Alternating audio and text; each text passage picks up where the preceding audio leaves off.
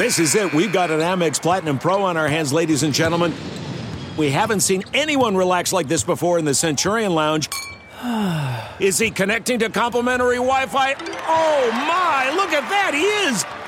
And you will not believe where he's going next. The Amex dedicated card member entrance for the win. Unbelievable. When you get travel perks with Amex Platinum, you're part of the action. That's the powerful backing of American Express. Terms apply. Learn more at americanexpress.com slash with Amex.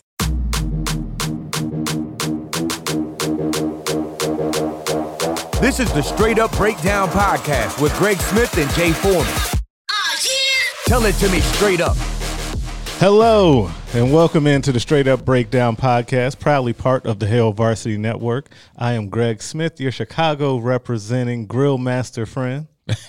I'm Jay Foreman, your friendly Midwest northerner, uh, Minnesotan, uh, by the way, of Nebraska, uh, Romeo Cornell Hayton, co-host. Did we, did we start off hating on Romeo? Oh, yeah, for one hundred percent.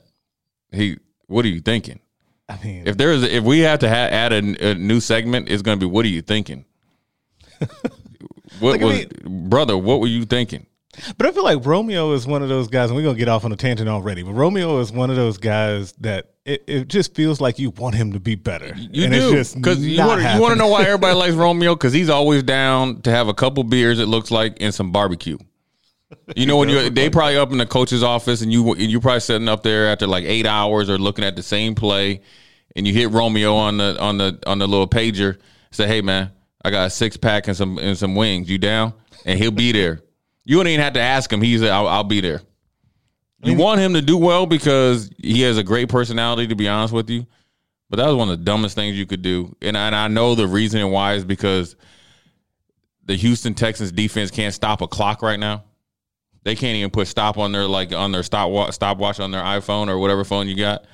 But at the end of the day, it's harder to get a, go the full length of the field, score a touchdown, and get two. Uh, with, with that, there was I, they put up the winning percentage or probability, and it was up in the ninety percent. It's difficult percentile. Yeah. yeah, I mean, but otherwise, the object of the game, yeah, of coaching is to win. I mean, it is because you're not you're not in the Trevor Lawrence uh, sweepstakes.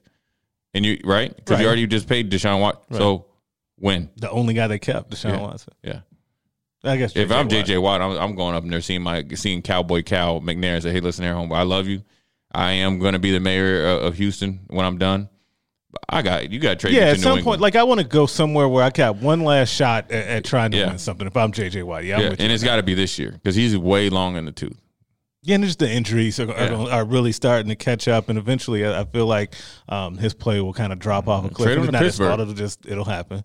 Trade him to Pittsburgh. You know, the brothers don't get that chance, but brothers really don't get that chance. But a brother will get that chance. Yeah, J J. Watt. That he would, could that say, "I want nice. to go to Pittsburgh," and they they would make that happen. I would like to see that. Trade him for like a six round pick and a you know. It's so like. funny to think. This is the way that the N F L works, though, is that you would actually say a six round pick for J J. Watt, and well, that would be totally fine. Like that would be something they would that, just because so he, that's what he'd N F L want, trades, and he yeah. would make it. He they would make it happen. So we are we have finally we waited a long time to be able to say that it's game week for Nebraska. Yeah. Like it's been going for what, right. six weeks. for yeah. other everybody for else has teams. Been playing. Nebraska's um, been practicing. So, first of all, does it feel like to you, does it feel like it's actual game week? Does this feel normal, like we settled into the normal routine of what it normally looks like? Not really, but but you. I think I'm thinking hopefully Thursday or Friday it hits me like, okay, there's going to be a game, and, you know, a Thursday would be two days or, or Friday, you know, there's a game tomorrow morning, bright and early at eleven a.m. Uh, for for Nebraska, right? So the, the big noon kickoff on the East I think, Coast. I think five. Next week it'll be more like game week because – until they kick off with the way the Big Ten has done things, I won't believe it till I see it. And okay. I'm, it's almost like everybody else has been doing what Nebraska should have been doing. So it's almost like I'm not even really serious. You're really thinking that you're really serious about playing. I know Nebraska is, but until it happens, okay. um, then it'll be game week. But I'm excited. I'm excited to see, you know, where they're at, what you know, what's changed or what's gotten better. And and how they measure up, there's no time like the present. I mean, look, man. There, oh, there definitely there, isn't the way that the, there the is uh, first no, game is looking. There is no fair dodging right now. No. Okay. Don't tell me that you want to play for all these months and you want all this other, you asking for all this noise. Yeah. Okay. It don't, now you can't pick and choose your opponents. And this is one of the things, the the main problem I have with the Nebraska fan base and, and Nebraska sometimes in general. You, you sometimes I think they want to compete and play on their own terms and want the easy way into the Big Ten championship. And I get it. Since we've been in the Big Ten, we've probably played one of the hardest schedules, but we have not helped ourselves. Right. We've right. lost to teams that we shouldn't have. So why would they? Why do you think you need to be rewarded with an easier schedule when you can't even beat the people that you're supposed to? That the Big Ten is thinking when you join that you're going to beat Northwestern on a consistent basis, mm-hmm. Purdue on a uh, consistent, Indiana. In, Indiana on a consistent basis, and you're not going to be losing to like Troy and all these other teams in non-conference.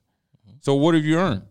So now to go out there, if you want to get respect, you got to go earn it, and there's no other team to, to earn it against than Ohio State the first game of the season. Right, and then back that up with then Wisconsin, the, the you know class of the West for, yeah. for many years now in the second game of the season. But I think that what really, to me, we're starting to, it's starting to now settle in. And we're starting yeah. to feel like there's actually going to be a game. Um, and in part because Scott Frost had his press conference today, sure. along with all the, um, I think every captain uh, spoke as well. Um, and as you guys know, frequent listeners, hopefully, of the Straight Up Breakdown podcast, we start off each podcast um, with a segment that we call Coach Speak. Coach Speak to Real Talk. Where we kind of go through, and, and this time is actually going to be Scott Frost's debut on the show. No, it's not. No, you laughing. It's not. A, it's not necessarily a bad one. I just found this really interesting because we kind of, at least I, I was just going to say we because I won't speak to everybody, um, came into this offseason thinking that the quarterback competition would not really be much of a competition. It would be kind of in name only um, to make sure that, you know, you at least kept a little bit of a fire under Adrian Martinez and that, you know, the, it would make Luke McCaffrey a little bit happier. But in the end, it wasn't really going to be a thing. Right. And then the last couple of weeks happened, and Scott Frost, some of his comments that he's made, especially when he said the offense moves exceptionally well when Luke McCaffrey is out there, I'm like, oh, okay, we, we might have ourselves a little bit of a battle. Well, today, um, he, Scott came out and announced that Adrian Martinez will be the starting quarterback, but then he said this little nugget. First, let me say, I don't know how much separation there is between the guys um, after he dropped the news of Adrian being the quarterback. I think we have two first-string quarterbacks. That's how we feel about them. Hmm. What did he actually mean there? Well, I mean, he, he, he what he meant was, we have two average guys, and I and if you looked, and there was another quote when he said, "Well, if if Luke was Adrian and had that experience, then yeah. Luke would have won." So what it tell what it tells you is we got both guys that are equal, and he went with the more known com- commodity because Adrian has played in you know more games, yeah. which is generally what I thought was going to happen, what actually Nebraska needed to happen, what Scott would have liked to happen. Um, I think probably Adrian probably did a little, maybe a little bit tiny more to win the job. I don't think it was by much. I don't think Adrian has earned the right not to look over his shoulder, and I think Luke has earned the right to to, to have legitimate snaps during the game. Now, however they decide to divvy it up, if it's three series to one in the first half, you know, where he gets two legitimate series, then Luke's going to have to go out there and, and make, uh, you know, lemonade out of lemons and and uh, go out there and prove to everybody on a big stage, obviously with no no fans, you know, how good he is and, and put a lot of truth be, behind the, you know, the backup quarterback is the one everybody loves. And and and I know from a I'm assuming from a coaching standpoint, from Scott's standpoint, they believe in Adrian. They they want him to take a step forward. Um, if anything, last year, he, you know, he was very, you know, didn't get better, probably stayed you know, even. Um, yeah, I think he, I, I think, I think he, he was more even in his sophomore year to his freshman year, and I think that people give it credit for. I think at this point we've gotten to where people, I think, overrate that freshman season yeah. a little bit, and I think they underrate or think he was worse in his sophomore season. Right. I think they were they, a lot closer than people kind of realize. Yeah, and I think that the way he played his freshman year was masked by having an N F L running back and a legit number one mm-hmm. Big Ten. And N F L you have that receiver. Freshman kind of yeah, coating on it where you right. say, okay, it looks everything, pretty good for a freshman. Everything that you do as a freshman is magnified. It's mm-hmm. like for every five-yard gain is equal to twenty-five. And right. he had some big games. But it was all it, everything kind of lined up for him to do well. You played Ohio State the week before they were playing Michigan. You played Minnesota when they had been on the road for four four weeks in a row, and you beat the brakes off of them. And he and he had guys, and and Devine was starting to really catch fire, yeah. which made his job a lot easier. Now, he did do the things he needed to do, but he came in with Heisman hype, and so the expectations were out of this world. And I don't think he was ready for it because he had the expectations that were that were out of this world. He lost two N F L caliber players, um, and then he had to take on some leadership role, and he hadn't even been on campus more than like eighteen months or a year. Right.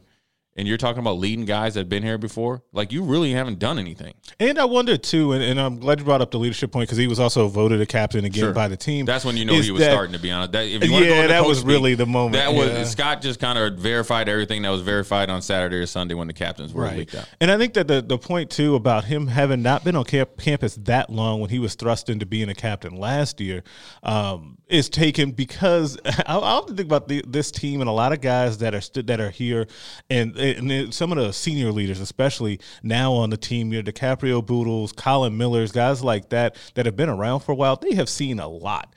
And Colin Miller kind of, he hinted at this, and this is not to say that they were looking at Adrian sideways or anything like that last year when he was voted captain, but you just have to, to me, think about it kind of naturally and say it would be kind of difficult if you were a senior on last year's team to immediately wrap your arms around such a young guy being a captain and being thrust into that leadership role by his head coach. Because remember, Scott kept saying that we've got to make him um, a leader. We got to bring more of that out of him. That's his next step. Because remember, he kept being asked, right. like, what's what's the next step for Adrian Martinez in his sophomore year? Um, and it kept he kept saying we just need him to be a leader. We need him to, to lead this team and take over and ownership of this team. And I could see where older guys on the team that had seen so much through multiple coaching staffs right. would be at least reluctant to warm up to that a little bit. Yeah, for sure. It, well, one, you haven't done much. I mean, they're with him day in and day out, so they know they know the difference between what's being written on Twitter and, you know, by the pundits versus what's happening day to day and who's really making that offense go. And it was Devine that made the offense go his freshman year. And then you're trying to ha- anoint him to be a leader when, as a sophomore, a true sophomore, he doesn't know what he's doing. Um, he he's really he's still trying to get to campus on time and get to you know the class on time and make sure his workouts. If I had been here and I've been grinding for four years and been through some crap, don't come talking to me. Tell and me you've what been it, through. It, like you, you probably been through you might have been through three coaches, been through three coaches, time, and you're going to come try to you know motivate me, man. You just make make sure that you hold up your end of the bargain, right? Because I've answered the bell and I've been in, on some you know crappy teams and, and have to deal with. You know, a change in A Ds and change in, right. in head coaches and stuff like that. So, um, you know, I think they probably pushed him out there too far. And, and I'm a firm believer in leadership. It's not something that you can make somebody be or teach them how to be. It's either you're a natural leader in whatever type of leadership role you're in or you're not. Right. And, and, and that's the way it is because you look at any quarterback, some are fiery quarterbacks, some are very cerebral, some are, are more, you know, talk more one-on-one behind the scenes. And if you're not somebody that knows how to motivate somebody or knows or or is really truly not afraid to get in somebody's face, regardless of how you're playing, and maybe you don't have that respect yet or you haven't really earned your stripes per se, it, it's something that you can't make somebody do. And it was a, and I think it affected his his game because he was trying to do so many things besides just play football. And you heard at the end of the season where the preparation wasn't there, right? Um, right. Uh, and and so that's also on him and also a little bit on the coaches because that's your job to make sure that he's prepared. Right. To, to make sure that you need to make sure that he is locked in this room right here. And you better know what you're – not only what you're doing, what all eleven people are supposed to do and then some. Uh, and that's the biggest thing you need. And that's something that he's probably had to learn. He's had to probably go back and watch – a lot of crappy film that, yeah. that he didn't like to watch. And make that's yourself the, uncomfortable. Make it, and that's the best thing that you could do for him because he should have that ingrained in his mind, what's obviously not the right thing to do. And then maybe it's the cause, which was ended up being the effect, which is his bad play. The cause was lack of preparation. Mm-hmm. So if you can deal with that on the front end, it's going to make him a better player. It might not, you know, equate to an extra five hundred yards passing, but maybe – you can complete some more third downs. Maybe right. you can have him, you know, fight for an extra yard or two. Maybe he can make more, uh, better in-game decisions, when to stay in bounds, when to really push the tempo, when to be a little bit slower. One of the things about a quarterback, he's like, like a point guard. And we talk a lot offline about Rondo, right? Why, what makes him really good, what makes him actually probably a Hall of Fame player is his, is his ability to play the position. And if you equate it to football, it's the ability to play pitch and catch with your receivers. The guy is wide open, hit him, and then continue on and down the field. Right. And then when you need to make a play, you can take that upon yourself, that is, like Tommy Frazier, and make a play in money time. And if you go back and look at Tommy, and even you look at Scott, they could go, they could start out two for eight, two for nine. But when it's money time, them brothers are going three for four, four, right. four for five, touchdowns, and throwing it four or five times on, you know, that series or series in order to either get the team back in the game or seal the game. And in order to get to that level, for Adrian, it starts with preparation. It starts with being coached hard and also being coached hard in the moment. Right. Because there's a difference between getting coached in the moment when you make a mistake and making sure that mistake is, is as big as it would be in the game, or two or three hours goes past, you lifted, got you a little energy drink, so, you know, and all this other recovery stuff, and then you go watch the right. film. The, the, the, the sting is off.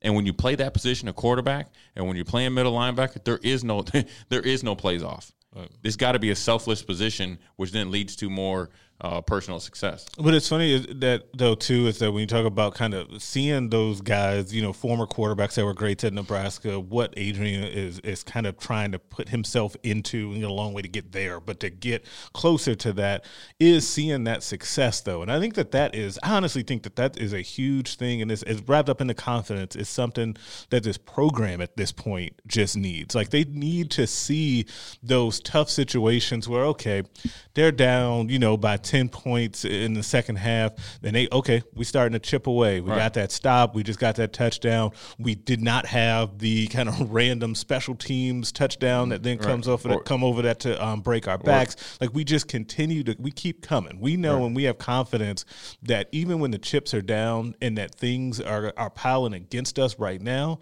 that we have something in us to then turn things around and, and get it going. And I think that right. Adrian is a part of that. I think it's, like I said, it's a thing that, that needs to go through the whole team, but that's also something that I think is hard to develop in a team and a program that has seemingly had so many things go against it. Snake bit. Yeah, in the last five, six years. Ten. Yeah. Because when you saw, when you, even back when Pelini was there, they'd go up against Ohio State. And I remember being up there, they were up twenty-one nothing, ended up getting boat raced by thirty. Right. Okay, so so you're talking about the team thing. You know what Adrian really needs it to really cement himself in Nebraska history? You know what he needs? Mm. You know what separates him between from being, you know, a stat sheet stat sheet stuffer and the real deal? Wins. Right. Period. That's it. It I'm telling you, you win. When, when have you ever heard them say, oh, Tommy Frazier uh fifteen hundred yards passing, one thousand yards running? I could not tell you for the life right. of me Tommy Frazier's stats. You can't tell me right. Tommy Frazier, Jerry Taggies, Steve Taylor, uh, Eric Crouch. Well, he won the Heisman, because I'm sure. And that's comes, the only okay, reason that right, comes right. up. That's is only, because right, he won the Heisman. Yeah. But any of the great quarterbacks in Nebraska, Scott Frost, mm-hmm. right? You don't think about nothing but when he won and when he laid it on the line physically in order to lead his team and to a victory and a hard-fought victory. That's what you you think about. Frost throwing that pass to Davidson and continue when an offense and have to pass and get into a scoring, you know, match with Missouri when a, us as defense was having a bad day, mm-hmm. him answering the bell, mm-hmm. right? You think about him against Tennessee and just running through them cats, right? You think about you. Th- that's what you think about. So in if, instead of because the day of football right now, everybody that plays quarterback, plays running back, plays receiver, their stats are going to be overblown. Right. But the main stat that win, that that wins is wins and losses. We have to win. If if Adrian wins, he's he's going to cement himself higher and higher of the pecking order. If he continues to lose, he's going to be just like Jammal Lord. And when you look at Jammal Lord's stats, man, I've t- compared I'm, to Eric Crouch's, yeah. Well, you know the difference between them two? They were getting Jammal Lord was getting that team was getting their heads beat in all yeah. the time. he put up some monster Stupid seasons. Stats. I think Jammal was maybe the quarterback when I first got here. Right. Um, and so I used no, to always you, you argue with the first quarterback I knew. So it was like, that was my guy. Um, and when I was in school, and I was like, man, Jammal, okay, y'all don't know about this dude. He actually right. putting up a lot of stats. But then you look up, and especially like kind of for Nebraska standards, even though they had a couple nice right. seasons in the beginning of that. I think they won ten games maybe that first year I was here. Um, and then it just kind right. of fell off from there. But nobody talks about Jammal Lord, for to your point, because even though um, when you look at like um, his total yardage or his rushing stats as a quarterback, right. all of that stuff, he's way up there on the all-time list. Right. But he gets skipped over it, completely. He, he's not when even you talk on it. About you think even like a Joe Gans or even Zach Taylor, mm-hmm. right? They were on where they were scoring a lot of points and, and putting up a lot of yards, but you getting boat race on national T V against Colorado. You throwing for three hundred some yards. People don't really care about that. They it's about wins and losses. Right. And so that's what they really need to focus on. What do they have to do to win? And there's plenty of ways you can win. And it doesn't always have to be offense, you know, getting six hundred yards and, you know, Adrian having, you know, four hundred fifty of those and all that other stuff. Right. I mean, because if you win, all that stuff is going to get magnified anyways. Right.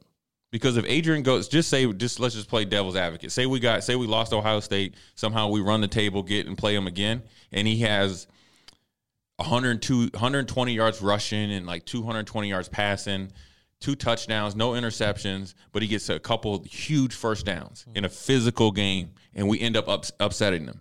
But his whole stats throughout the whole year is just, I wouldn't say middle of the road, but really good, but not great. What do you think they're going to focus on when if they're if they got him, you know, for Big Ten Player of the Year or the Heisman in that case? They're going to talk about the drive or the drives that they have to he completed to win those games in the big games. They're not going to say, oh, well, he, you know, he threw. I mean, if that was the case, then we'll have, a, you know, a bunch of Andre Wares and all these guys out there right. from Nevada being, you know, thought of as the best players in the nation. So it comes down to wins and losses. The stats and stuff will get massaged um, as much as need be uh, when, if that time comes, you know, for individual individual accolades or, or awards. Yeah, and it, it, that'll be the development of Adrian is something that will be kind of it, it is a big engine driver for this team this year, and it's something that is just going to be talked about all season long. But one of the things I definitely wanted to hit on today is we kind of do a little bit of a season preview um, and do it in a little bit of a non-traditional way. Let's break that down. Is I don't want to kind of go through and break down position groups and anything like that. I think because I think to me the central theme of this year, well, really this year period, outside of sports, but really um, for the Huskers and for college football, is just we don't know. Like, right. there are just so many things that are just giant question marks out there. So I just want to run through a couple of the things to us that are big questions that need to be answered um, for the Huskers for this uh, twenty twenty season. I'm, I'm going to start us off with the one that I, I was thinking about this on the drive over, because the biggest question to me is, will this offensive line start off the season as good as we kind of think they can be, or will this end up being a situation, as we've kind of seen the first two years under Frost and Greg Austin, is they start a little slower and then they look better by the end of the season? Um, which version of that do we get? Because if we get the fast start offensive line, I think that that's as important as anything that we could have happen on the offense. And we were talking, we talked a lot about Adrian off the top, but just think about what would help him the most. And that offensive line is dominant from game one, in which you have now a returning center who the snap issues for what we saw in the season are behind him, right? Right. And they like him a lot. right. Like, and he's athletic as all can all get out um, out there playing that center spot. You have a left tackle in Brendan Hymas, who the coaching staff loves and think is an N F L guy. Greg Austin has said that before, right? You have Boe Wilson at left guard, um, who will end up being a guy who I think is he ends up now kind of being the punching bag of that group. Right. Um, but I think that's because you kind of like everyone else a little bit more, even though he wasn't fully healthy last year. We mentioned the center. You have Matt Farniok right. moving to right guard, which I think that he's better suited his, as a guard. His, yep, that's his and then body you type. Have the guy that has been anointed is is not right, because I think that this was always the path that he was going to be on. Bryce Benhart being a guy who's a redshirt freshman now, locking down that starting right tackle spot.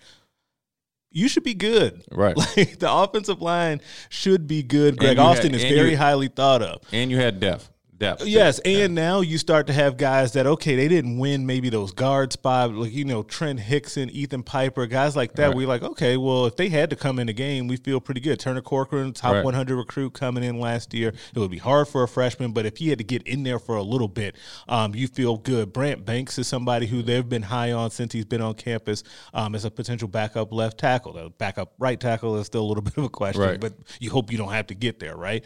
Um, to me, this offensive line starts out hot. It opens up things for Adrian because, A, obviously he's getting better protection in the pass game. Um, but then to me, it's almost more about the rushing attack. Right. Because if you think – I think Dedrick Mills could have a really nice season.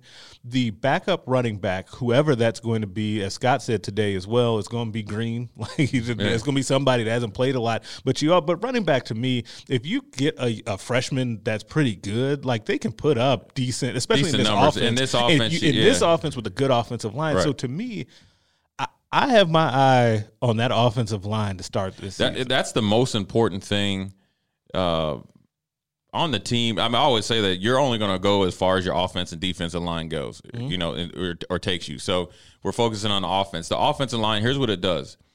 If you When you look at U C F when they were down there with Scott, they had two or three running backs that, that could take it to the house. Right. So their offensive line was performing at, at a pretty high clip, right?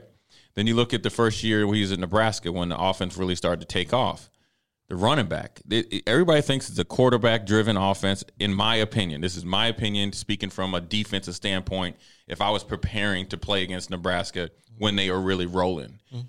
What makes everything go, and you think of Oregon, you think of U C F, you think of everything, is their ability to win at the line of scrimmage, win at the at the at the point of attack, and also the cutback lanes for their inside yeah, outside that, those zone edges, yeah, which sets up their play action pass, which set, sets up their zone read, the Q B option, all that stuff. So to answer your question, if that offensive line makes it easier for Dedrick Mills to start off hot, establish the physical presence that he is, to wear teams out, because the offensive line I don't think is going to necessarily wear the defense out. What's going to wear guys wear the defense out is Dedrick Mills coming, mm-hmm. right? Because he's a one-cut guy, and yeah. he's physical, and he runs behind his pads. Yeah, I like him. I like so him as well. I do. So what that also is going to do is going to allow you to open up with the play-action pass, which is going to hopefully allow our tight ends to be more of a factor, mm-hmm. right, which is more appealing to our, all these recruits out there, wink, yes, wink, right? Is, right? Which then also is going to be lead to more predictable coverages that's going to allow Adrian to play quarterback position a lot more Uh, efficient, which I talked about before, playing pitch and catch, which then is going to allow the uh, the receivers to develop faster because they're only going to get one or two coverages based on what they were able to do in the run game, right. which then will, when you add it all together, is going to actually open up the playbook to do some trick plays and stuff like that to really keep guys off balance. Mm. Um, maybe the, the the the slot screen will work this year. You know, it, it didn't work last yeah, year against boy. Iowa. That no. could set it up, and then you can run. You know, you could run it more frequent and do some stuff. So I think that uh, the offensive line will set the tone. It's going to set the tone for the whole team. If they can not only be physical in the run game, efficient, and communicate a lot better in the you know pass protection, but then also the big thing that's hurt this this whole team on both sides of the ball, or actually on all three sides, if you if you count special teams, or I do, mm-hmm. is penalties. Yes. So it's, it's one thing to play hard.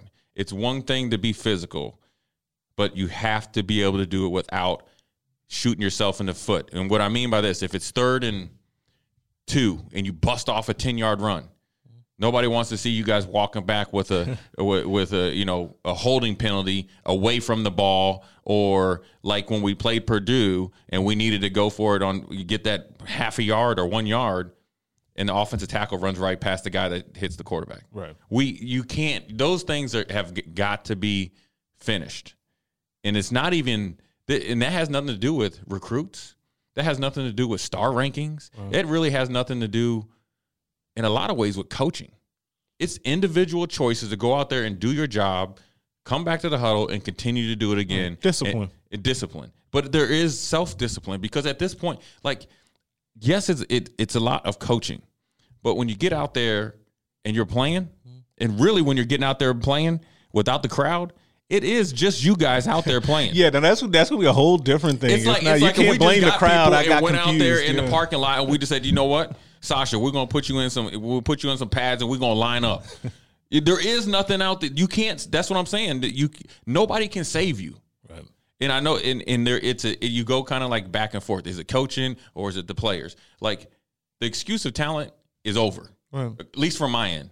I know there's going to be everything. Oh, we every look. I, the funny thing, everybody about, wants more talent. Look, everything. You know, you know what's so funny about roster? If you ever listen to Nick Saban in the offseason, mm. he always is talking about I need I need to improve my roster. He's the best coach in the nation is still talking about improving mm. his roster. He's always him and or Alabama and Georgia have been going back and forth the last like four years, one or two recruiting classes. Right. So nobody's roster is ever perfect because if they did, they wish they could go get every single recruit. They hit their maximum of right. reaching their potential, and they end up being all conference. And you players. Still wouldn't because you, you still we're going to have injuries on injuries. Top of that. So you right. got to go out there and play. And so yeah, it's a big thing with the offensive line, and that makes everybody else better. Um, and it will make Adrian better, but it starts with the offensive line and the ability to have one, uh, you know, one A running back, and then a close like you know two B running back as well. But I also wonder too about and what you said about um, the offensive line kind of setting the tone by being physical. Is that Greg Austin said something that kind of caught my eye the last time that we talked to him, where he was saying that you know we have to have bread and butter plays, and we have to right. we have we've been butter and bread for a long time. Real good quote, Greg Austin. That's a good quote when he even sits down and talks to you. Um, and I, but I thought that that was interesting because yeah. then Matt Farniok came up today and he spoke. And talked about how, you know, about the freshman running backs and how he thought that those guys would get in there and be a little jittery in the backfield because they're used to coming from high school where you can just run mm-hmm. around everybody. But he said that wasn't happening. And he said that they came in and were just hitting the hole. And I wonder if there's two reasons for that. One, they see that behavior from Dedrick Mills, right? right? The yeah. guy that's the unquestioned oh, yeah, leader in their room. That. And then the second thing is because Greg Austin, kind of as the run game coordinator now, is now kind of putting his fingerprints on things just a little bit more. More where he's saying, okay, we're going to have to come out here and be physical because the thing that always sticks with me is coming out of that Iowa game where he says that, man, I thought we should have kept running the ball at him. Like, and I thought that that's what we needed to do in our game plan to be able to kind of attack that Iowa defense. And that, to me, is just going to be really interesting to see how that all that mix all that, plays yeah, that's, out. Yeah, that's going to be it. But that's that's like uh, you warned about family business of the distant cousins, uh, Ray Ray and Jerome. You know, you know what I'm saying? I want to see how you making Thanksgiving dinner. I don't care how it gets done. Y'all right. can argue all you want in the kitchen. When it's time to eat, I want that meal cooked to to perfection, right? right? But at the end of the day, it's gonna. I, I'm I'm more interested now. We're starting to talk about physical, and I'm starting to get a little bit hyped up. I want to I want to see who finishes plays. Okay, because when you play offensive line, you you know I know they all got man buns and stuff. I would have a team rule. All, the mustaches, all that stuff gone. I'm straight up. The music, gone. Man buns or whatever it is, gone.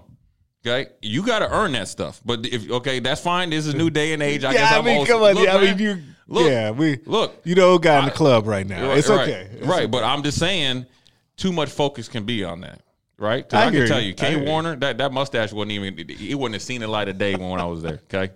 Um, but what, what I'm saying – J P would have held him down and shaved it off. Oh, or he would have just shaved one of the sides off. If you want to wear, if you want to be cute, we make sure you look real cute when you walk around campus, and you better not shave it off when you get home, or you're gonna be, you know, get these things put on you. But at the end of the day, when you play offensive line, you could be as nice as you want outside of football. Right. When you play offensive line, you have to be a prick.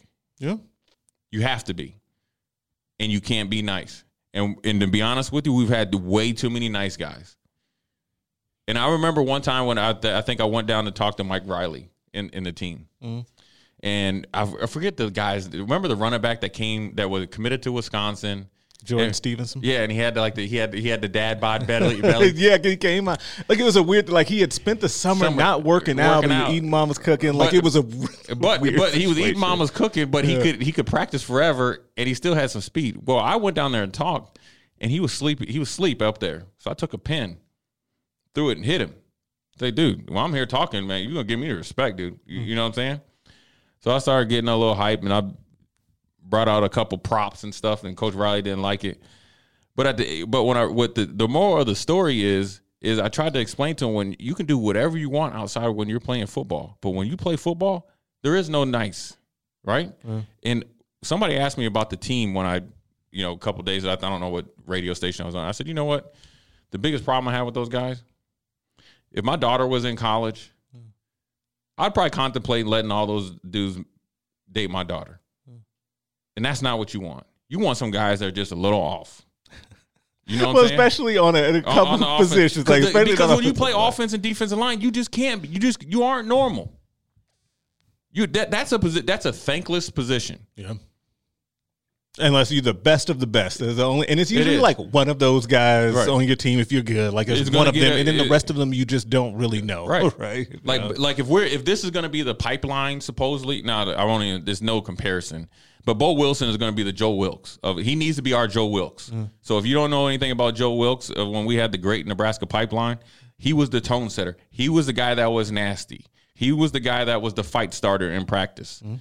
right? But, you know, you had Zach Wiegert, Zadiska, Brendan Stye, Aaron Graham, all those guys had great N F L careers. But Joe Wilkes was the guy that was the walk-on, had to work himself in there, but he was straight nasty. He'll poke your eyes out. He'll kick you when you're down. That's what you need to play offensive line. And it's not about being dirty. You just got to you just got to have one of those guys. Yeah. Like, and I think you do, but I think you need, like, it's funny you said it, because I actually, I agree with you completely, because you need those guys on offense and defense.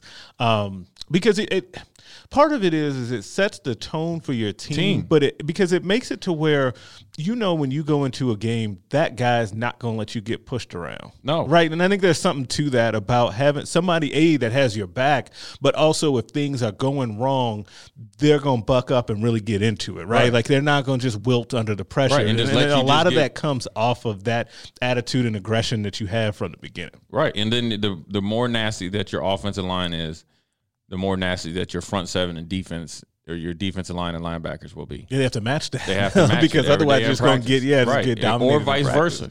Yeah. There's got to be a time that you got to be tired of getting your butt kicked, and it's not about talent anymore. Right. And it's definitely ain't about opportunity, because there's been plenty of opportunity. If you wanted to start, it's here. Nine wins in two seasons, nobody's job is is is in concrete.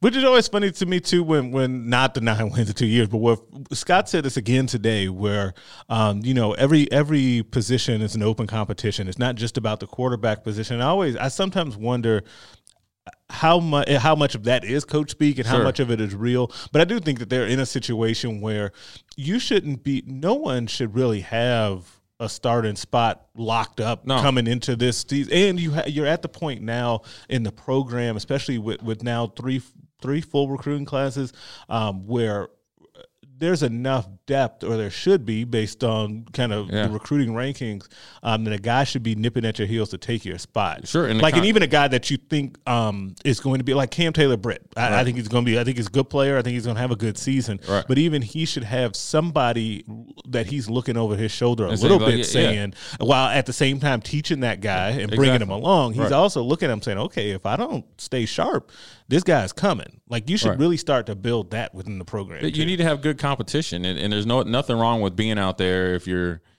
competing with somebody, and he goes out and just say, for instance, for at the linebacker position, he goes out and two, his two series, and he has five tackles, or he has like three tackles, and he's a factor in another one, mm-hmm. that you want to go out there and match it. Right. And it's all playing within the scheme of the defense. You know, you're you're thinking individually, or you're playing individually and thinking collectively. The better that Jay Foreman and Greg Smith play is better for the team, you know, within the scheme. The problem is sometimes we got guys going out there to try to, the betterment for them is the betterment for them. Right. And then you see Iowa, you know, run a, you know, you know, a counter or counter cutback to the house and hits his head on the goalpost because guys want to do their own thing. And so it's something that's, uh, you know, it's got to get weeded out, but I think they do have enough depth to provide legitimate com- uh, competition. I think they have enough depth that we're ideally in a, in a ideal coach's world that you're going to have your starters and guys that are, that are not only giving them blows, but also not, there's not a big drop off. That's how you can yeah. build a team where you're reloading and you know that this guy coming in after, say, you know, Taylor Britt goes on and hopefully gets drafted to the N F L, that you've seen enough of this guy where you think, you know what, he's ready to step into a starter role because he's already played somewhat of a starter amount of plays, or he's shown enough in his short amount of time at playing that he can handle the load. Where you really see teams fall off is where the guy leaves and goes and he's graduated or gone to the N F L, and the next guy come in, he's starting over. So essentially right. you're pushing reset at that position. And if you do that at some really, really critical positions, like well, quarterback's a little bit different, but like at corner or like linebacker or like in the offensive line where you haven't got, you know, your center, your center, where guys that aren't in there at least getting some sort of, you know, reps during the, you know, the season. It's really hard to replicate that in practice and then go out there against teams that are going, they're going to bite back and fight back and then attack you in certain ways because they know that you haven't played. Yeah. And it's funny because I think Nebraska has a couple of guys um, that fit into that category. Um, and we mentioned one of them, Bryce Benhart, who did get to right. play. Remember, and I, I, I've said this to you before, the best compliment I can give Bryce Benhart is he went in for that Wisconsin game and I didn't notice him anymore. Right. Well, like that's always to me for an offensive lineman. That's kind of step one. You want to, I mean, if he's out there just pancaking everybody, great. Right. But Right. If he is also out there and, and you, you don't, don't yeah, you don't hear his name, you don't see the guy that he's um, supposed to be blocking go making unblocked sacks. Right. Like that's that's okay, especially right. in that case, a true freshman just out there getting against his that feet defense wet. too. Like, yeah, against that defense. On the flip side, also on the defensive line, Ty Robinson oh, yeah. was yeah. like this, right? Yeah. Where he went in and he played well right away, and I think. Um, Once you start to really build that, and it does not have to be a lot of guys, but just enough to where you can sprinkle these guys in,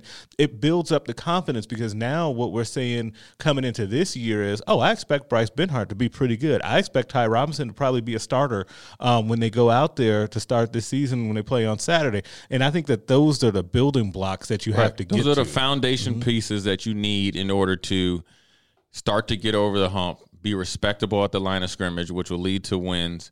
And w- when you think of big, big Ty Robinson, you think also Casey Rogers too. He did the same thing. Okay, yeah. so so when they got in against Wisconsin, and they faced all conference, uh, all, all they had an all conference guard. I think he was first or second team guard. And Ty Robinson got into him with good hand placement. Didn't actually won the line of scrimmage, reestablished the line of scrimmage, and made a play. Mm-hmm. He was doing things that guys that had played all season didn't. He played with good pad level, had good knee bend. Uh, was physical. He could he, all the things that all the check marks that you need from a technique standpoint, and then also make the play. That means he's a football player as well. Uh, that had to give the defensive coaches and the whole coaching staff a lot of um, confidence going into the season, uh, because it also for not only their confidence but the player's st- confidence right. was even more. So as he's and I've been in this position actually differently when it because I came just straight from redshirt to starting. Right. So when we jumped out there Thursday, boy, my, my butt was puckered up tight. You know what I mean? I mean, yeah, I'd been in practice before, right? But I, well, I'm going against Oklahoma State, you know. So, but with these guys, when they're training all off season, so I can equate it to when I'm going into my second year, is that nothing's. It's not too big for them. It's not a surprise right. for them anymore, and they're also thinking, okay, I did okay as a as a redshirt, as a freshman. This is what I need to do to do better. I, it actually fuels them to even work harder and to become better is because they got that little taste of success. And then also they got that confidence that they can actually play at that level. They all say they can play coming out of high school. Right. They all say they want to come in and start. But when you come into Big Ten, you playing against grown men. I always, and it's funny because I'm laughing because it's like regular job of recruiting analysts. I hear that all the time. Oh man, I'm gonna go in and you know I think I think I can start right away and this and that. And I always just kind of laugh um, and just I want to say and I don't. Um, just wait till you get here and see what it's like because I always I still think and especially um, guys that are not from the area like and, they, and Nebraska recruits nationally and they always have. Um, and when you get these guys um, from other places not in the Big Ten footprint, right. I think that they have a perception that the Big Ten is still kind of like, like the, slow, slow and big right. and like that that's just it. So I'm going to come in and do my thing and it'll be then totally I'm, then fine. I'm going to leave. Yeah, yeah, and that's just not how it works. And I think that people get to the Big Ten and realize that it's not like your like older brother or your older yeah, cousin. It's not like you're like, like it's not like, like, like your dad that talking anymore. About. It's, no, yeah, because yeah. it's so it's so varied. It's, it's you can play in consecutive weeks, and well, Nebraska's going to kind of do this, where you play Ohio State, who has all of the skill and talent, but also has a more uh, – it's still a, a spread scheme, but it's a little more more power in there, starting right. from the urban thing. Um, but then you're going to play Wisconsin, who is a lot more traditional. You'll play Purdue at some point, who is another blend. You'll play Minnesota, who also wants to beat you up, and then Iowa, who just wants to get in an alley fight. Like, there's a bunch right. of different – Indiana might, mixes Indiana, stuff in. Indiana wants to be a little bit physical, but they'll still try to just attack you on the outside. Um, Maryland's going to try to th- ideally they'd like to throw it all you know yeah, all around the park and stuff like that. But the um, other thing is too is though. But the, what you notice what we said about every one of those teams though, physical. every team starts with that physicality, right. but then some of them really have a lot of skill, and right. you don't real Penn State is kind of right. like that too, um, where you just don't realize that. And I think that there is a learning curve with that, and you, you see it, and guys eventually hopefully get over that and realize, okay, we got to buckle up. Yeah. Um, but that's why I always you always have to temper a little bit of expectation but, about guys coming in But so you know what their, their biggest shock is for guys, especially to come here to Nebraska, because that's the only thing we know, is that if they're recruiting a kid, say he's a four-star recruit and he's from Texas, you know, I always say the the Florida tech, Florida kids, Texas kids, California kids, and down south kids, Alabama and Georgia. They they think their high school football is like semi-pros. Yeah, everybody okay. thinks that theirs they, they, is the they, best. They, right? they just invented football, and they play yeah. just a di- they play with a different type of football yeah. or something, right? You know what their biggest shock is when they get here to Nebraska, and obviously if you come in this year or when you come in even in Scott's first recruiting class or his second, is that you get here and you have a losing program, which we are right now, right? And there's actually guys that can actually play. Right, that even though the even team though they, wasn't even though, what they wanted right. to be, there are a lot of guys here that can play. That can play, that either maybe they were injured or just have been, you know, kept in on the on the shelf to, you know, to develop, you know, mm-hmm. over time. That guys can actually play. And it and a recruit's ability to deal with competition and fight through it, you can't put a star ranking on that. Right. And then being away from home and dealing with, you know, not the, you know, being treated like you are on your recruiting trip and you're just a guy on the team and you got to earn everything that you, you get. It's hard for guys to deal with because a lot of times in the way that kids are coached right now, and I coach a lot of youth uh, sports, is that these parents want everything given to their kid. Now there's there's a lot of obviously these kids getting to Division One level, Division One level, excuse me, are special athletes, but that doesn't mean just that you don't have to earn it. Right. And it sets them up for long term failure. I know from experience from my high school. Okay, I ain't naming no names. Okay, I know what the background is. You know what I'm saying? I know how hard it was when I was there, player. You, you get you I, feel I you feel you, where I I'm going. You. I know where you I know when I talked to one of my coaches back home, and I know exactly what he said. So I know what happened when you get here. It's it's tough, man. I mean, I'm not sitting like there was times when I walked back to Abel Dorm, and I was like, you know what? I wanted to pack up this Chevrolet Celebrity.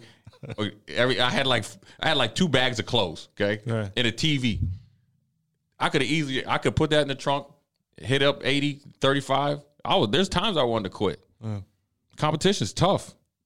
But you also have to have guys, too, though, that, and I'm sure you had this, that, okay, when you felt like that, there were uh, other guys on the team or even in your position group, position room group, that had also been through that right. and came through the other end and then had some success. Right. I think that that's also part of it. It is. Is that sometimes you get, like, if you're on the team now or over the last couple of years and things get bumpy for you, you look around and you go, oh, well, that guy didn't make it work to the level that they really wanted to. It's not going to happen for me. I'm just going to bounce. You need – and that's why when you start to it, – it's almost like kind of like success breeds success. Right. When you start to taste that a little bit, you then just have more and more stuff for everybody to lean on and to come together over. Right. Like, and I think that, that that's very important for Nebraska to really start building that in a tangible way with wins. Right. We hear about it, and we, we hear about the camaraderie now especially. And it's different now. Like the way that they talk about kind of the, the culture, you know, people right. get tired of that, but the way people talk about that now, it sounds like it's better. The next step, though, yeah, is yeah. to have those wins and to have those success stories yeah. so that guys can really say, okay, it, it, it happened for, I don't know, pick a guy, anybody. Um, it happened for Colin Miller. Look right. at all the things he's been through. Right. If I'm then Nick Henrich or, you know, I'm Luke Reimer, I say, okay, that guy's been through it. It's right. going to be okay. Right. It's going to be all right. And then also he's going to tell you about it and teach you how to to fight through it. Um, you know, Troy Dumas and Clint Brown was big for me. You know what I mean? Where they, you know, Troy, you know, he switched position, went from safety to linebacker. That's what I did. And, you know, I struggled at it. And so did Troy. And then Troy ended up obviously having a great career and then going to the N F L. So it, it, it's it's a lot to be built in. The one of the things I will say, I was watching Game Day and they had the story on Boston College and their coach coming in and, you know, selling his vision. And Herb Street said one of the best things he said, he's like, when you come in and you have your vision, you're telling guys, and then you have success early, it's sustainable. Oh, yeah. It, and it makes it concrete.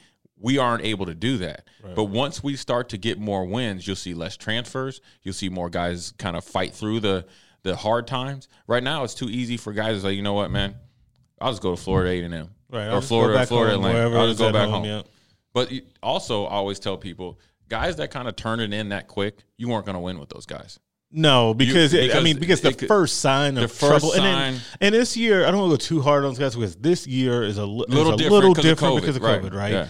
But you still were kind of having some of those issues before, before that before you didn't COVID. really need to have. Yeah, you didn't really but, need to have so many of right. those issues. The first two weeks you on campus, yeah, you know, that's just a little. Yeah, it was just too much, and they were high maintenance during the recruiting process. Now, see, I do think that that. I, I do think that that's part of it. And, right. and I think part, part, especially because this staff, and I, I write about this a lot, is that this staff is very good at building long-term relationship with sure. recruits, which is why, you know, when you have guys like Nash Hutmacher or Turner Corcoran um, that had visited Nebraska a whole lot right. um, in their time and had built relationships, no matter what other teams they had been talking to, Nebraska really had those hooks in with them and built those relationships. They seem to do very well with guys that they're able to do that with, and it feels like they have a better understanding of what kind of kid that is. Right. But the kids, and it would be interesting to really do a deep dive uh, yeah, on this. The kids that, that really, last those second. last second or those flips in the last minute, the guys that were kind of going back and forth, the ones that were, you know, doing signing day ceremonies where they really were kind of unsure. And the mom wanted them to go somewhere else. Yeah, all of that stuff. It just seems like for whatever reason, those don't guys out. don't yeah. work out for Nebraska. Because every time that they probably back home, you know, the uncle giving them the business. I told you you shouldn't be going to Nebraska. They got the COVID up there. Right. Like, see, like, if we, that's not us. We keep you safe. Like, those sorts yeah. of things. So, like, you could be here yet. doing all of this. Like, that right. sort of stuff. So, and that'll be something, though, to track going forward. Like, how sure. they kind of adjust that.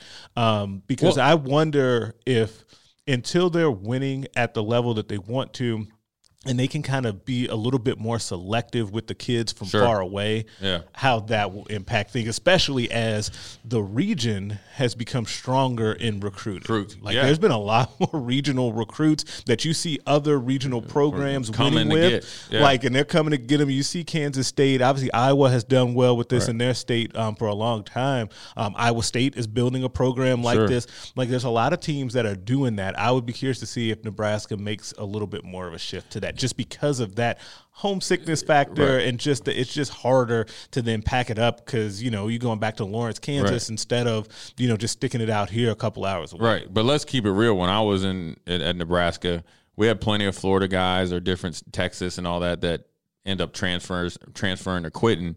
The only difference is you didn't hear about it in the Daily Nebraskan. Now you hear about it because they make an announcement on Twitter and they right. go, they're transferring to go to different schools. So it, it happens all the time. And it's just part of the business. It's part of recruiting. You know, you, you know, if there it used to be twenty-five scholarships per recruiting class, one hundred mm-hmm. kids on a team.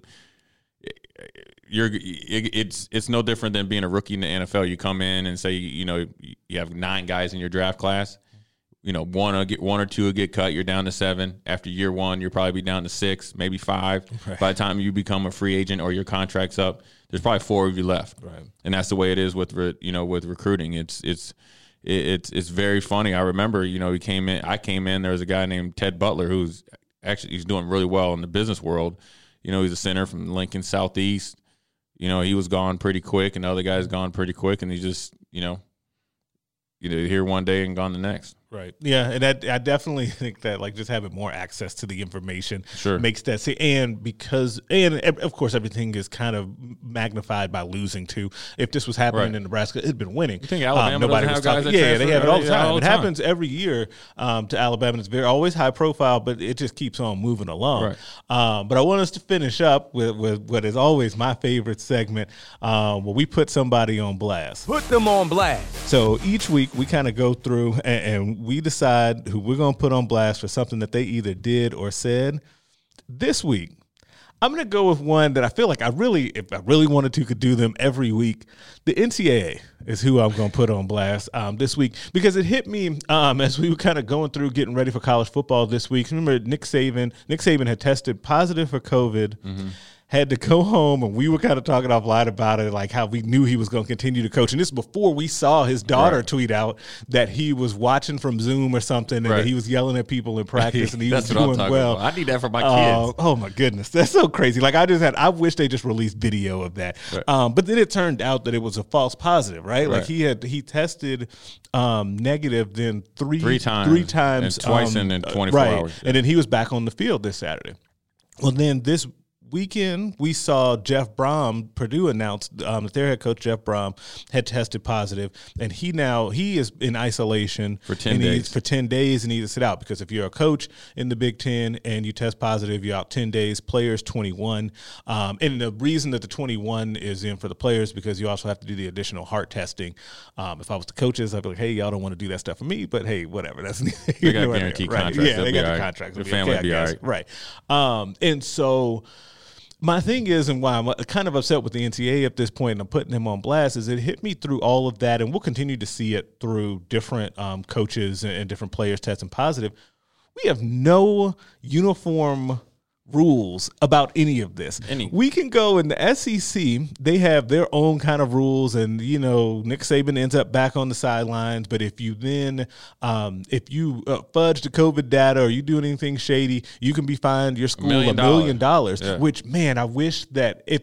It, think about if Kevin Warren came out and said that, people would lose their minds if that was Kevin Warren that came out and said that you could be fined a million dollars. You think that um, late? You think the governor in Michigan was scared? They they kidnapped Kevin Warren quick, right? Like what? Like what is happening? So like, and, and it's partially, but it, again, it's like he's built up. Um, Greg Sankey has built up the S E C commissioner, the goodwill yeah. with the S E C. Oh yeah. Um, and Kevin Warren obviously, clearly has not. Right? Right. Then we have the situation with Purdue where he has Jeff Brohm has to be out ten days. The A C C has their own rules. And so as we're going, I'm like, why couldn't the N C A A just make some some of these, not even all of the rules, something. Some of them needed to be uniform so that everybody, A, was on a level playing field, but just so it was easier for everybody to understand what has to happen. Right. And just the N C A A hasn't really said anything. Oh, no. They have been absent. Ghost. Mark Emmert, I forget how much he makes, um, but it's multi-million dollars. Um, and to do what at this point? Because they haven't he just really said, said well, he anything. He doing what me and you doing. We, he watching games. Just he, hanging out. With pizza, beer, right. chilling eating, on Saturday. Eating hot wings. Yeah. yeah. Lemon pepper, right? Right. Drinking Hail Ale at right. that. Get it at your local store. Yeah. The, the, who I want to put on blast, and it's it's down in the S E C country. If you saw that two weeks ago, I think they played Texas A and M. Uh, Florida Gators coach Dan Mullen said when he comes back to the swamp and they were about to play L S U, he wanted ninety thousand people. Right, just an ignorant statement. Florida is COVID like central. It's just going crazy. And I will yeah. say this: Texas A and M for only supposed to having twenty five thousand people. It looked like there was fifty. Yeah, they had at least forty. Because I don't that at least forty, yeah. and I don't know if there were some real human cutouts, but they were sitting awful close proximity. Right. Um, and so he gets on there after the game. It said obviously the crowd was a factor, which is which is true. Mm-hmm. They lost on the road, got destroyed. Defensively, which is obviously Florida's bread and butter, they got embarrassed, and they were about to play L S U the next week. And he said he wanted he wanted to overstep his boundaries and get into, I guess, politics per se. And he said he wanted the swamp full when they were playing L S U. Lo and behold, less than forty-eight hours later, who comes up COVID positive? Dan Mullen. So I'm putting you up on I'm putting you on blast it's for worse. Running your mouth. Then I'm gonna put you on double blast. Okay, I don't know how you got COVID, but your old lady be kissing players in the mouth. Okay, that if you if know, you've never seen not, the video I, of this, listen you have here, to man, Google and it. I, and I get it, man. I get it. You, I, you know, the wives are a big deal in coaching, and they make a lot of sacrifices. But I've never seen a grown woman that's married to somebody kiss anywhere from eighteen to twenty-two year old players for good luck. In the mouth, because I'm gonna tell you, there's gonna be a brother right there gonna try to slip some tongue in there. So I'm see, putting, I'm putting a whole see, damn now Mullen, you getting somebody cut. I'm putting a whole damn Mullen family thought process and the Florida Gators athletic department on blast. The only person I'm gonna save one person in that though from Florida, and that's Scott Strickland, the athletic director at Florida, who said that Dan oh, no, Mullen. He, no, he, he said he, that basically that Dan Mullen is better at calling plays than looking at the science. Right after he said now, the thing about that, the so I'll, I'll tell you that I'll, I'll take it back. I'm gonna I'm gonna peel it back. I'll, I'll save him from putting on blast, And I'm going to put one of my best friends, Todd Grantham, from being on bat blast, and he's a defensive coordinator. Right? Everybody else, you on fully blast. If you're associated with Dan Mullen, everybody on offense, you on blast, and the whole Mullen family, you on blast. Period. I had totally forgotten about the thing with the wife. I uh, promise well, you, go well, Google well, it. There's videos out there. We are not making this well, up. It it's very over. weird. I it, hope that it's not happening now. Come on, we in the age of Rona. I hope well, it's not well, happening. There was no. pictures on there after he said that he was COVID positive. And she had Florida Gator paraphernalia on it. She he only been there for a couple years. There's no the, you can't self-impose that on you. If you do it once, that's bad. More than that, all right, you just on blast. Period. I mean, like my the, daughter tells me. Period. I think I think that they just we might have our first entry in the Put 'Em on Blast Hall of Fame. Right. That one might have to go in there. The that, whole the whole Florida that, Gator at, operation. At the, at the end of every year, we need to have a vote for the top five. Putting them on blast series, and we got to come up with it. We got to come up with a trophy. Yeah, I can give it to Dan Mullen. I'll just say I'll, I'll tell Todd Grantham. He's on there. Yeah, like no, he's I'll on give there it right to him. If we we give him here, here you go, man. We're gonna see. We're gonna send you a little a pack of beer or something, or a six pack of beer, man. Here you go, man. We just put you on blast here in Omaha. Oh man, that's great. That is a great place uh, to leave this podcast. I'm happy that it's game week. Knocking on wood. Nothing that we, like that game week. It's, hold on, we, man. They're gonna play. It's on. It, you, you know, like my, my grandpa is on like a pot of neck bone, so it's on. Okay, it's on. We're going to see. It's show and tell time, man. You, you know, I mean, you can lift all them weights and all them little things. When you come out there, to, like the Ohio State, all my, you know, Antoine Winfield and been texting me. My dad been calling me all morning, talking about them silver silver bullets are coming. Well, hey, we we gotta we gotta go fight it. We got to go deal deal with it. We are definitely going to find out. We will have something oh, to react wait. to. I'm, I'm, I'm excited just, for I'm it. Now to, I'm happy. You know what the biggest question for me is, man? I hope, you know, is how early I'm going to be up, if I'm going to actually work out and try to get in good graces, or if I'm just say, you know what, I'm just going to just start cracking them open. Because right. I'm a five o'clock riser, okay? okay, and I know you are too. Yeah. We're gonna talk four forty-five every morning because yeah, you be in the gym. I be chilling, so yeah. I feel bad. I was like, "Hey, Greg, up in the gym already." Okay, yeah. five o'clock, five thirty. You might hear Jay at it. And then if I start getting on that Twitter, I might have to say I might have to start. No, put the phone away. Don't Herm Edwards. Don't hit send. We do not want you off that Henny out here sending these tweets out. We do not want uh, that. Uh, but we do want you to come back next time. We want you to go ahead and subscribe to the podcast everywhere that you can listen to them. Uh, rate us and leave us a five-star review. If you only leave four, I am inclined to think you're a hater. Uh, make sure that you're also checking out the other podcasts on the Hail Varsity Network, uh, the Mind Your Own Podcast, Varsity Club, More To It, and the Hail Varsity Radio Show. And we have an email that you can send us all your suggestions and good feedback to at straight up breakdown at hail varsity dot com. You can find us on Twitter at Greg Smith H B and at Foreman fifty-six forty-four. We will catch you next time.